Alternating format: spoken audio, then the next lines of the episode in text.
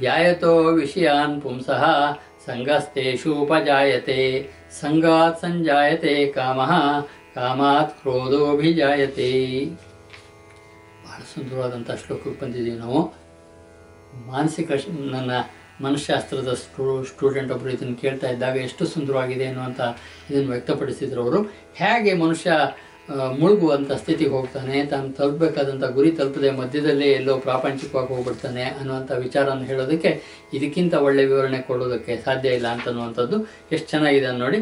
ಧ್ಯಾಯತೋ ವಿಷಯಾನ್ ಪುಂಸ, ಯಾವುದೋ ಒಂದು ವಿಷಯವನ್ನು ಚಿಂತಿಸ್ತಾ ಆ ವಿಷಯ ಮನುಷ್ಯನಿಗೆ ಅದರೊಳಗೆ ಆಸಕ್ತಿ ಉಂಟಾಗುತ್ತದೆ. ಧ್ಯಾಯತೆ ವಿಷಯಾನ್ ಪುಂಸ ಸಂಗಸ್ತೇಶು ಉಪಜಾಯತೆ, ಆಸಕ್ತಿ ಆಗತ್ತೆ.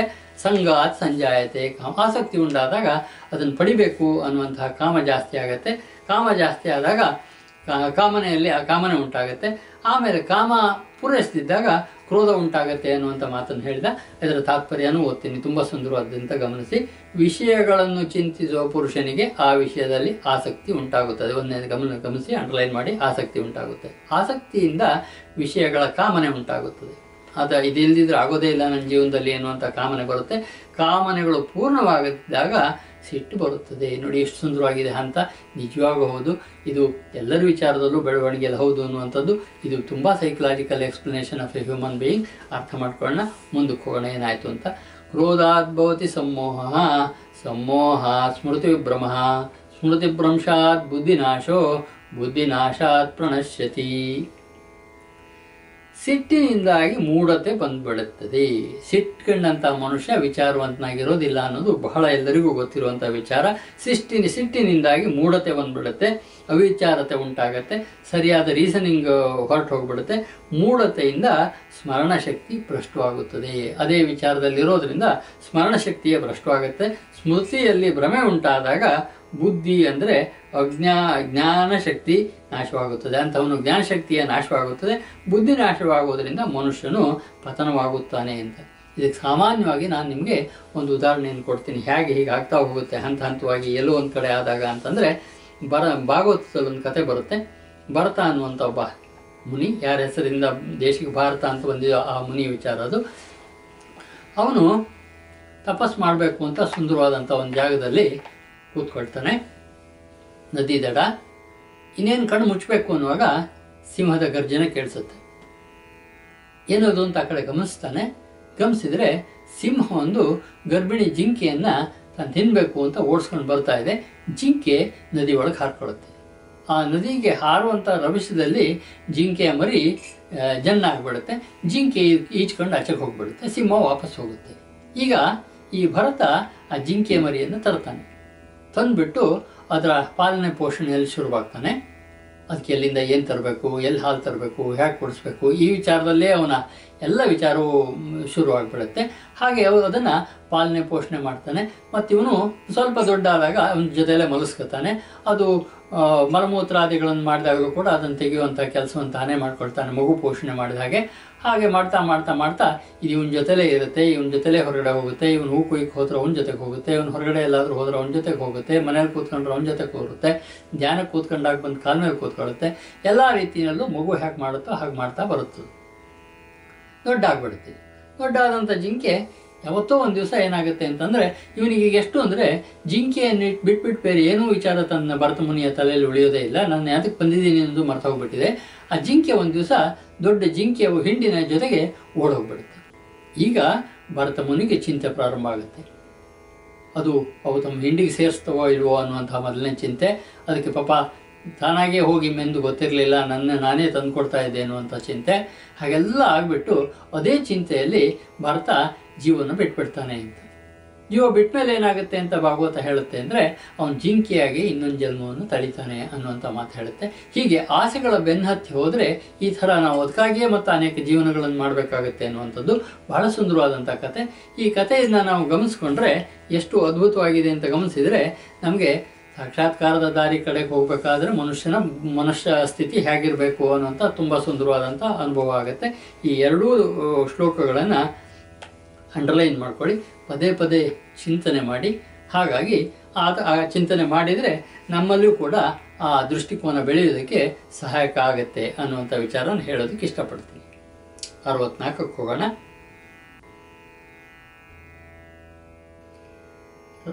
ರಾಗದ್ವೇಷಯುಕ್ತೈಸ್ತು ವಿಷಯಾನಿಂದ್ರಿಯೈಶ್ಚರನ್ ಆತ್ಮವಶ್ಯೈರ್ವಿಧೇಯಾತ್ಮ ಪ್ರಸಾದಮಧಿಗಚ್ಚತಿ. ಅಂತಃಕರಣವನ್ನು ಹತೋಟಿಯಲ್ಲಿಟ್ಟುಕೊಂಡ ಸಾಧಕನು ತನ್ನ ವಶದಲ್ಲಿರುವ ರಾಗದ್ವೇಷ ರಹಿತವಾದ ಇಂದ್ರಿಯಗಳಿಂದ ವಿಷಯಗಳನ್ನು ಭೋಗಿಸ್ತಾ, ಅವನಿಗೆ ಗೊತ್ತಾಗಲ್ಲ ಅಂತಲ್ಲ, ಎಲ್ಲ ಇಂದ್ರಿಯಗಳನ್ನು ಬರುವಂತಹ ಸಂದೇಶವನ್ನು ಗಮನಿಸ್ತಾನೆ. ಆದರೆ ಒಳಗಡೆ ಒಂದು ಪ್ರಸನ್ನತೆ ಇರುತ್ತೆ ಅಂತಹ ಮನುಷ್ಯನಲ್ಲಿ ಅನ್ನುವಂಥ ಅದ್ಭುತವಾದಂಥ ಒಂದು ರಹಸ್ಯವನ್ನು ಹೇಳ್ತಾನೆ. ಮುಂದಕ್ಕೆ ಹೋಗೋಣ. 65. ಪ್ರಸಾದೇ ಸರ್ವ ದುಃಖಾನಾಂ ಹಾನಿರಸ್ಯೋಪಜಾಯತೆ ಪ್ರಸನ್ನ ಚೇತೋಸೋಹ್ಯಾಶು ಬುದ್ಧಿ ಪರ್ಯವತಿಷ್ಠತೆ. ಬಹಳ ಸುಂದರವಾಗಿ ನೋಡಿ.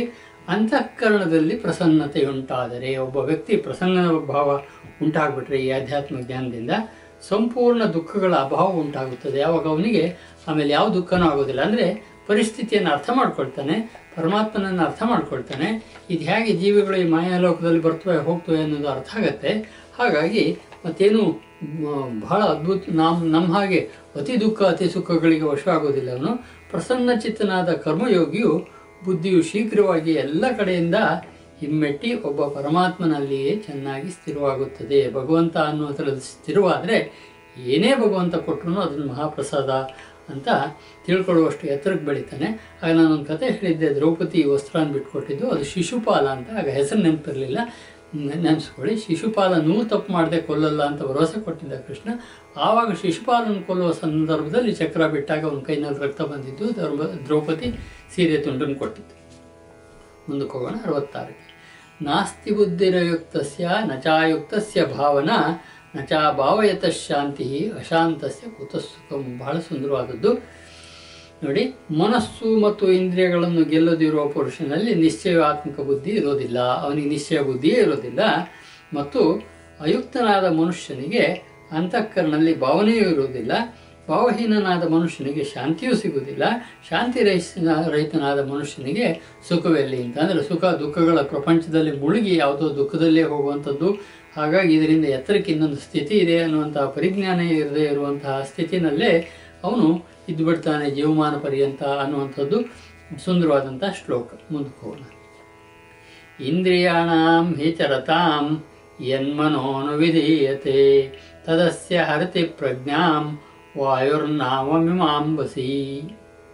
ಮತ್ತೊಂದು ಸುಂದರವಾದಂತಹ ಉದಾಹರಣೆ ಬಂತು. ನೀರಿನೆಲ್ಲ ಚಲಿಸುವ ದೋಣಿಯು ಗಾಳಿಯು ಸೆಳೆದುಕೊಂಡು ಹೋಗುವಂತೆ ವಿಷಯಗಳಲ್ಲಿ ಚರ್ಚಿಸುತ್ತಿರುವ ಇಂದ್ರಿಯಗಳ ಮನಸ್ಸು ಯಾವ ಇಂದ್ರಿಯದ ಜೊತೆ ಇರುತ್ತೋ ಆ ಒಂದೇ ಇಂದ್ರಿಯು ಆ ಪುರುಷನ ಬುದ್ಧಿಯನ್ನು ಅಪಹರಿಸುತ್ತದೆ. ಇದು ಗಾಳಿನಲ್ಲಿ ನೋಡಿ ಭಾಳ ಸುಂದರವಾದಂಥ ಉಪಮೆ ಇದೆ. ದೋಣಿಯಲ್ಲಿ ಕೂತ್ಕೊಂಡಿದ್ದೀವಿ ನಾವು, ನಮ್ಮ ಕೈಲಿ ಹುಟ್ಟಿಲ್ಲ, ದೋಣಿ ಗಾಳಿಗೆ ಹೋಗ್ತಾ ಇದೆ. ಈಗ ಎಲ್ಲಿ ಹೋಗ್ತೀವಿ ನಾವು ಅಂದರೆ ನಮ್ಮ ಗುರಿ ಕಡೆಗೇನು ಹೋಗೋದಿಲ್ಲ, ಆ ದೋಣಿ ಗಾಳಿ ಎಲ್ಲಿ ತಗೊಂಡೋಗುತ್ತೋ ಅಲ್ಲಿ. ಸೊ ಇಂದ್ರಿಯಗಳಲ್ಲಿ ಇದು ಈ ಇಂದ್ರಿಯ ಸುಖಗಳಲ್ಲಿರೋನು ಹಾಗೆ ಒಂದೊಂದು ಇಂದ್ರಿಯಗಳು ಅವನನ್ನು ಒಂದೊಂದು ಕಡೆಗೆ ಎಳಿತವೆ. ಎಳೆದು ಎಲ್ಲೋ ಒಂದು ಕಡೆ ಅದರ ರಥ ನಿಂತು ಹೋಗುತ್ತೆ. ಅದಕ್ಕೊಂದು ಉದಾಹರಣೆ ಕೊಡ್ಬೋದು. ಒಬ್ಬ ಕುದುರೆ ಸವಾರ ಬಹಳ ಬೇಗ ಹೋಗ್ತಿದ್ದ, ಅವನ ಫ್ರೆಂಡ್ ಒಬ್ಬ ಎದುರುಗಡೆ ಸಿಗ್ತಾ ಎಲ್ಲಿ ಹೋಗ್ತಿ ಅಂತ ಕೇಳ್ತಾನೆ. ಎಲ್ಲಿಗೆ ಅಂತ ಗೊತ್ತಿಲ್ಲ, ಈ ಕುದುರೆ ನಿಯಂತ್ರಣಕ್ಕೆ ಬರ್ತಾ ಇಲ್ಲ, ಇದೆಲ್ಲ ಹೋಗುತ್ತೋ ಅಲ್ಲಿ ಹೋಗಬೇಕಾಗಿದೆ ಅಂತ. ಸೊ ಇಂದ್ರಿಯಗಳ ಹಿಂದೆ ಬಿದ್ದು ಅವು ಕೇಳಿದ್ದೇ ಹೇಳಿದ್ದನ್ನೇ ಮಾಡುವಂಥ ಮನುಷ್ಯ ತನ್ನ ಗುರಿಯನ್ನು ತಲುಪಲಾರ. ಇಂದ್ರಿಯಗಳು ಎಲ್ಲೋ ಒಂದು ಕಡೆ ತಗೊಂಡೋಗಿ ಮಧ್ಯೆ ಅಪಘಾತ ಮಾಡುವಂಥ ಸ್ಥಿತಿಗೆ ಬರುತ್ತೆ. ಅದು ಮನುಷ್ಯರಿಗೆ ಬರೋದಾದ್ರಿಂದ ಇಂದ್ರಿಯಗಳನ್ನು ಸಂಯಮದಲ್ಲಿ ಇಟ್ಕೊಳ್ಳುವಂಥದ್ದು ಬಹಳ ಪ್ರಧಾನವಾದ ಅಂಶ ಅಂತನ್ನುವಂಥದ್ದು ಭಗವಂತ ಹೇಳುವಂಥ ಮಾತು 67ರಲ್ಲಿ. ತಸ್ಮಾದ್ಯಸ್ಯ ಮಹಾಬಾಹೋ ನಿಗೃಹೀತಾನಿ ಸರ್ವಶಃ ಇಂದ್ರಿಯಾನಿಂದ್ರಿಯಾರ್ಥೇಭ್ಯ ತಸ್ಯ ಪ್ರಜ್ಞಾ ಪ್ರತಿಷ್ಠಿತ. ಹಾಗಾಗಿ ಏನು ಹೇಳ್ತಿದ್ದಾನೆ ಕೃಷ್ಣ ಅಂದರೆ, ಅರ್ಜುನ, ಯಾವ ಪುರುಷನ ಇಂದ್ರಿಯಗಳ ವಿಷಯಗಳಿಂದ ಎಲ್ಲ ಪ್ರಕಾರವಾಗಿ ನಿಗ್ರಹಿತವಾಗಿದೆಯೋ, ಇಂದ್ರಿಯಗಳ ವಿಷಯ ನಿಗ್ರಹಿತವಾಗಿದೆ ಅಂತಂದರೆ ಅದರ ಮೇಲೆ ಒಳಗಡೆ ನಾನು ಅನ್ನುವಂಥ ಚೈತನ್ಯಕ್ಕೆ ಹಿಡಿತಾ ಇದೆಯೋ ಅವನ ಬುದ್ಧಿಯು ಸ್ಥಿರವಾಗಿದೆ. ಆದ್ದರಿಂದ ಸ್ಥಿರವಾಗಿದೆ ಅಂತ ಹೇಳ್ತಾನೆ. ಹಾಗಾಗಿ ಆ ಸ್ಥಿರತೆಯನ್ನು ನೀನು ಗಳಿಸ್ಕೋಬೇಕು ಅನ್ನುವಂಥದ್ದು ಕೃಷ್ಣ ಅರ್ಜುನಿಗೆ ಹೇಳ್ತಿರುವಂಥ ಮಾತು. 69ಕ್ಕೆ ಹೋಗೋಣ. ಬಹಳ ಸುಂದರವಾದಂಥ ಶ್ಲೋಕ, ಅಂಡರ್ಲೈನು ಮಾಡ್ಕೋಬೇಕಾಗತ್ತೆ, ನಿಧಾನವಾಗಿ ಕೇಳಿ. ಯಾ ನಿಶಾ ಸರ್ವಭೂತಾನಾಂ ತಸ್ಯಾಂ ಜಾಗೃತಿ ಸಂಯಮಿ ಯಸ್ಯಾಂ ಜಾಗೃತಿ ಭೂತಾನಿ ಸಾ ನಿಶಾ ಪಶ್ವತೋ ಮುನಿ. ನೋಡಿ, ಒಂದೇ ಶರೀರ, ಒಂದೇ ಆತ್ಮ. ಈ ಜ್ಞಾನಿಗೂ ಜನಸಾಮಾನ್ಯನಿಗೂ ಅಜಗಜಾಂತರ ವ್ಯತ್ಯಾಸ. ಒಬ್ಬ ಹಗಲು, ಒಬ್ಬ ರಾತ್ರಿ ಅಂತ ಹೇಳುವಂಥ ಮಾತಿದು ಬಹಳ ಸುಂದರವಾದದ್ದು. ಇಲ್ಲಿಗ ಯಾ ನಿಶಾ ಸರ್ವಭೂತಾನಾಂ, ಎಲ್ಲ ಭೂತಗಳಿಗೆ ಯಾವುದು ರಾತ್ರಿಯೋ ಅಲ್ಲಿ ಜಾಗೃತಿ ಸಂಯಮಿ, ಸಂಯಮಿ ಎಚ್ಚರಿತಿರ್ತಾನೆ. ಅಂದರೆ ಏನರ್ಥ ಅಂದರೆ, ಉದಾಹರಣೆಗೆ ಈ ದೃಷ್ಟಿಯಲ್ಲಿ ನಾವು ಮಾತಾಡಿದರೆ ದುಬೈಗೂ ಅಮೆರಿಕಕ್ಕೂ ತದ್ವಿರುದ್ಧ ಸಮಯಗಳಿರುತ್ತೆ. ದುಬೈಲಿ ಬೆಳಿಗ್ಗೆ ಹಗಲು 11 ಗಂಟೆ ಆದರೆ ಅಮೆರಿಕದಲ್ಲಿ ರಾತ್ರಿ 11 ಗಂಟೆ ಆಗುತ್ತೆ. ಹಾಗೆ ಇಂಡಿಯಾದಲ್ಲಿ 11-10 ಗಂಟೆ ಆದರೆ 9:30 ಗಂಟೆ ಆಗಿರುತ್ತೆ ಅಥವಾ 9 ಗಂಟೆ ಆಗಿರುತ್ತೆ. ಹೀಗೆ ಎರಡು ಟೈಮ್ಗಳು ವ್ಯತ್ಯಾಸದಲ್ಲಿ ಆಗಿರುತ್ತೆ.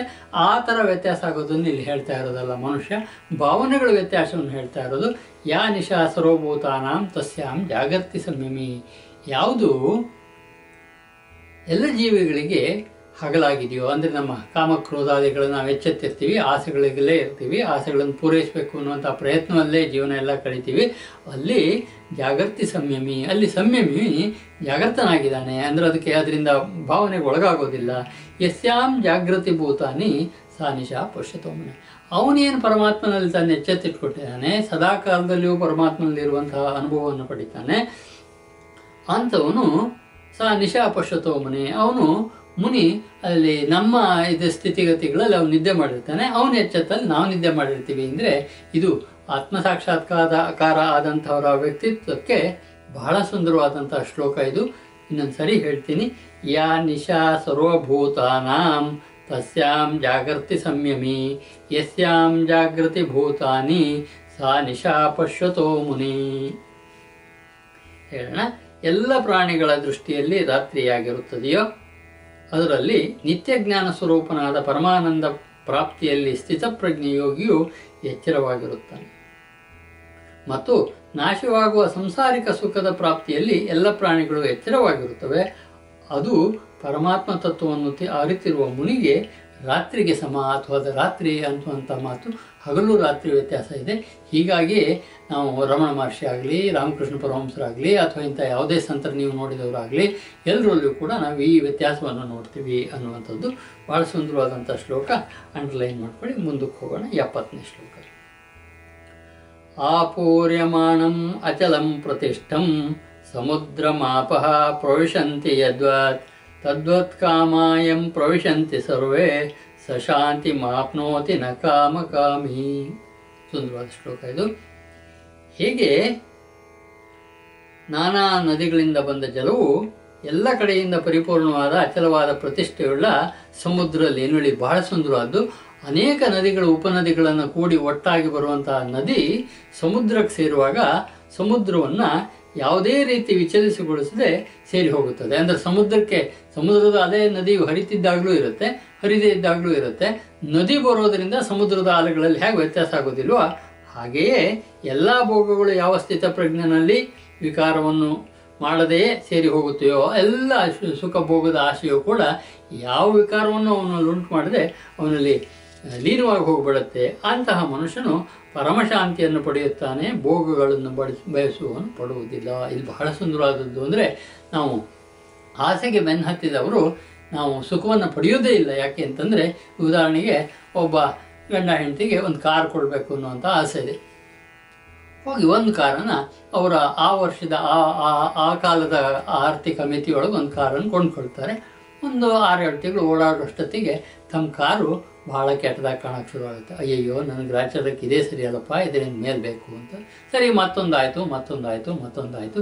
ಎಷ್ಟಾದರೂ ಕೂಡ ಇದು ತೃಪ್ತಿಯನ್ನು ಪಡೆಯುವಂಥ ಪಾಯಿಂಟಿಗೆ ಬರೋದಿಲ್ಲ ಅನ್ನುವಂಥದ್ದು ನಾವು ಗಮನಿಸಬೇಕಾಯಿತು. ಅಂದರೆ ಎಕನಾಮಿಕ್ಸು ಹೇಳುತ್ತೆ, ನೀವು ಸುಖಗಳನ್ನು ಪೂರೈಸಿ ಮುಗಿಯೋದಿಲ್ಲ, ಆ ಸುಖ ಪೂರೈಸಿದ ಕೂಡಲೇ ಇನ್ನೊಂದು ಬರುತ್ತೆ ಅಂತ. ಆದರೆ ಯಾರಿಗೆ ಮುಗಿದು ಹೋಗುತ್ತೆ ಅದು, ಯಾರು ಪ್ರಪಂಚದಲ್ಲಿ ನೋಡಿರುವ ಸುಖಗಳನ್ನೆಲ್ಲ ಅರ್ಥ ಮಾಡ್ಕೊಂಡು ಅದನ್ನು ದಾಟಿ ಬೆಳೀತಾನೆ, ಅವನು ಎತ್ತರ ಬೆಳೀತಾನೆ ಅನ್ನುವಂಥದ್ದು ನಾವು ಗಮನಿಸಬೇಕಾಗಿದ್ದು.